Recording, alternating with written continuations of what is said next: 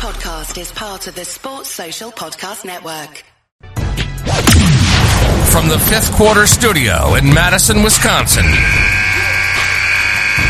You're listening to High School Hoops with your hosts, Steve Collins and Jake Steger.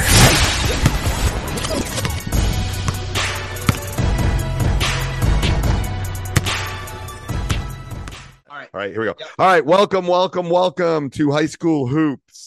Uh, before we jump in, and I am on a tight, tight 11 minutes here. Coach knows I have to go off to my youth. Coach has uh, got a youth meeting. a youth meeting, so we're on a tight 11 minutes. Part of being a head coach, just for It those is. ones out It is. Uh, but before we do that, I got a big, big shout out to our sponsors. First of all, Dr. Dish.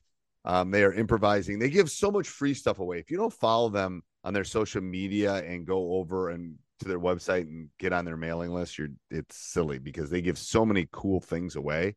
Um, and mention us, you'll get 450 bucks off. Highest that, that will always be the highest. If you mention Coach Collins or any of our podcasts or me, I will always make sure you get the biggest discount coming through us. That's part of my deal with them because I want to take care of all the listeners. And the second thing is go over and check out teachhoops.com for coaches who want to get better. If you like this content and you want to help out, I've got two kids in college. Um, oh my gosh, I'm an empty nester. Um, I'm eating ramen right now. So if you want to help out, come over and join for a couple months and help me. I just wrote the checks for the first semester. This is, I may- this is why I- you do so many podcasts. I may never retire. I may never retire. Uh, I told my wife, that, oh my gosh, I may never retire. Okay, so today's topic. This was my idea. Um, what is and, and here's the topic. What is the hardest thing to prepare for as a coach? So if I'm running something against you, coach, or you're running something against me, what do you think is the hardest thing to prepare for? I would say to replicate a team that is really good at pressure, full court pressure. It's exactly what I was going to say. I was going to say athletic pressure. uh, and especially in the full court, but even in the half court, when you have good teams, um, just good, good. You got deep, deep teams, especially when they deny that the, they deny that wing pass, you know, the Duke style defense, and it's obviously not meant. That style of play isn't meant for every program, but when you have a team that can run that style of play, it is really hard to replicate and prepare for because unless you have 10 really good players, your pressure will never mirror, or the way that they play defense will never mirror or prepare. You'll feel that your team is fully prepared for that opponent. So what do you do to get ready for it? Well, I think you got to find ways to be able to maybe do like 6v5 or 7v5. Um, if you can be able to do that and adding more players to make it a little bit harder. I think more- that's a good thing. I, I like to know more more player thing, but it really doesn't simulate.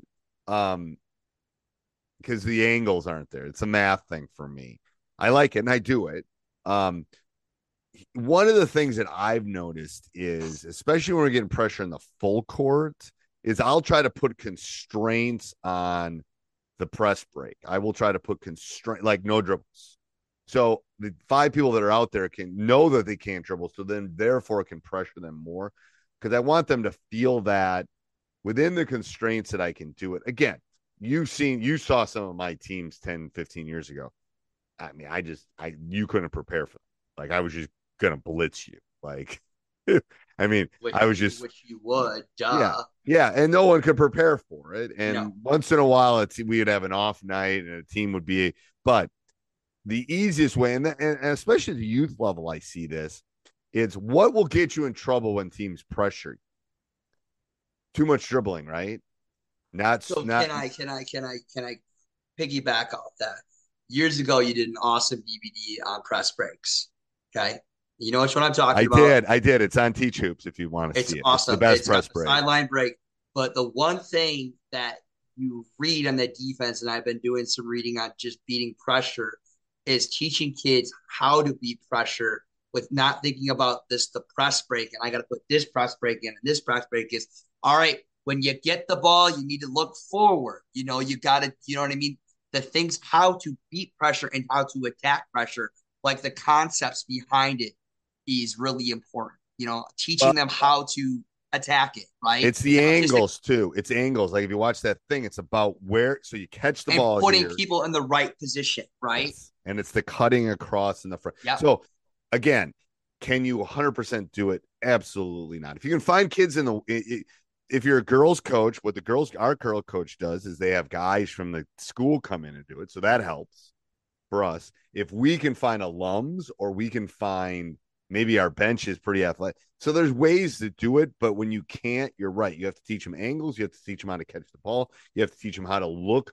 One of the biggest things is how to protect the ball when you're getting pressured like that and to also peek or look at the opposite rim because I- you're like yeah. got to be like a quarterback. Um, and I would say that it's just like one thing I have penciled down this year is what I want to do is just a couple times during the week is just when I'm playing against teams that are denying what I'm going to do. What, how do we do that? You know, I'm going to have uh, the the, uh, the my team have go against their offense, but the, the defense isn't going to run our principles. They're going to run complete denial, and I want them to be able to feel comfortable against that and know what to do against that.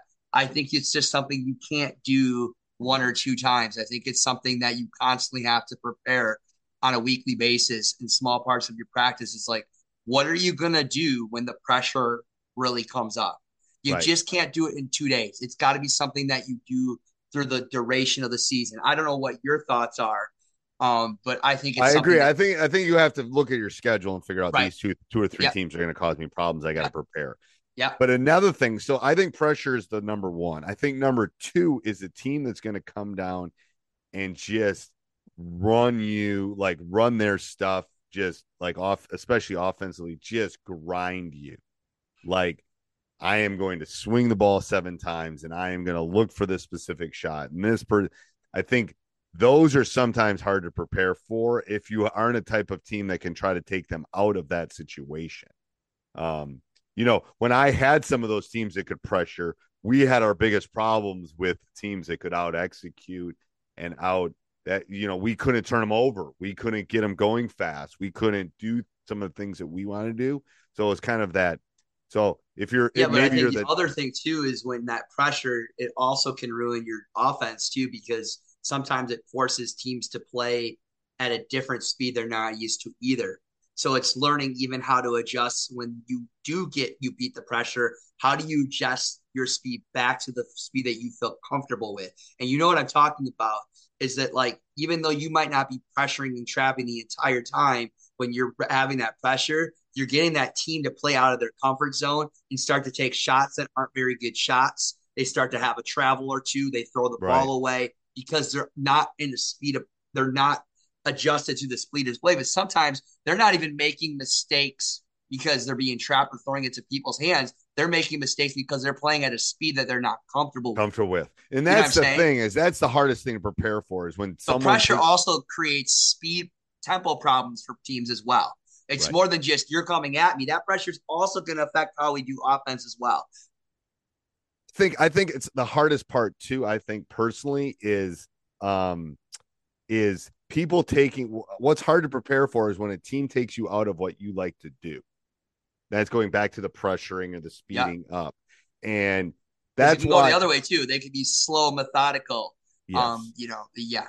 it's the preparation. I think that's the hardest. That's what you got to think about.